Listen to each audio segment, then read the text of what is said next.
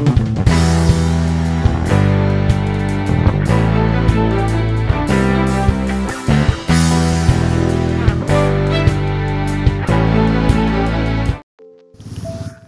Bapak Ibu, bagaimana kabarnya?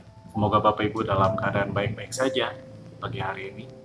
Seperti pesan saya beberapa minggu yang lalu, bahwa dalam keadaan-keadaan yang saat seperti saat ini mungkin keadaan yang tidak nyaman, keadaan yang penuh keterbatasan, keadaan yang sulit, itu membawa juga sesuatu yang baik dalam kehidupan kita, sehingga kita menjadi sadar bahwa kita ini perlu Tuhan, kita sadar bahwa selama ini mungkin kita sudah jauh dari Tuhan dan menyadarkan kita untuk kembali kepada Tuhan. Oleh karena itu saya di kesempatan kali ini saya akan melanjutkan uh, apa yang bisa kita pelajari dari kondisi-kondisi yang ada seperti hari ini yang nyatanya bahwa Tuhan pun mengizinkan kondisi seperti ini untuk membawa kita lebih dekat kepadanya. Dan saya mau bagikan dari Ibrani 11 ayat 7. Saya bacakan dari versi firman Allah yang hidup. Nuh seorang lain yang juga beriman pada Allah ketika ia mendengar peringatan Allah tentang masa yang akan datang. Nuh percaya padanya. Meskipun pada waktu itu belum ada tanda-tanda akan datang banjir. Tanpa membuang waktu, ia membuat bahtera dan menyelamatkan keluarganya. Iman Nuh pada Allah berlawanan dengan dosa, dan ketidakpercayaan isi dunia yang tidak mau taat. Oleh sebab imannya, Nuh menjadi salah seorang di antara mereka yang diterima Allah. Ya, masa-masa sulit seperti ini, tantangan yang terbesar adalah iman. Dan kondisi yang cukup menegangkan seperti ini, di mana banyak orang yang uh, sakit mungkin, di mana wabah menyebar tanpa kelihatan, kita nggak bisa lihat uh, wabah uh, penyakit tersebut di mana virus itu ada di mana. Kita jadi takut. Tapi satu hal tentang ketakutan yang saya pelajari ternyata ketakutan pun membawa sesuatu yang baik. Ketakutan membawa kita sadar bahwa kita ini perlu Tuhan. Kita perlu pertolongan yang lebih besar kuasnya dibanding diri kita sendiri. Dan alangkah bijaksananya ketika kita adalah orang-orang yang beriman tanda seorang beriman itu adalah yang pertama taat percaya akan peringatan Allah yang telah dituliskan di dalam firman Tuhan tentang masa yang akan datang. Tentunya kita udah sering uh, baca firman Tuhan, kita rajin beribadah, kita mendengarkan firman Tuhan daripada dari para bapak-bapak rohani kita. Namun pertanyaannya, seberapa jauh kita percaya tentang apa yang akan terjadi yang dituliskan oleh firman Tuhan? Tanda orang yang beriman adalah percaya bahwa peringatan tersebut akan terjadi di masa yang akan datang. Oleh karena itu, hal yang kedua sebagai bukti kita ini orang beriman adalah tidak membuang waktu untuk mengerjakan apa yang harus dikerjakan dalam sisa waktu yang ada uh, saat ini.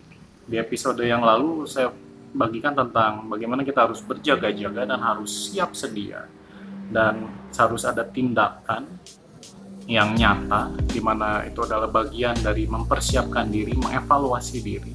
Ada sebuah tindakan di mana kita ini ada sebuah urgensi di mana kita ini nggak mau lagi buang waktu karena kita tahu bahwa kita nggak tahu uh, kapan waktunya tiba. Tapi baiklah dalam hal-hal dalam momen-momen seperti ini kita menjadi sadar bahwa kita nggak bisa lagi buang waktu.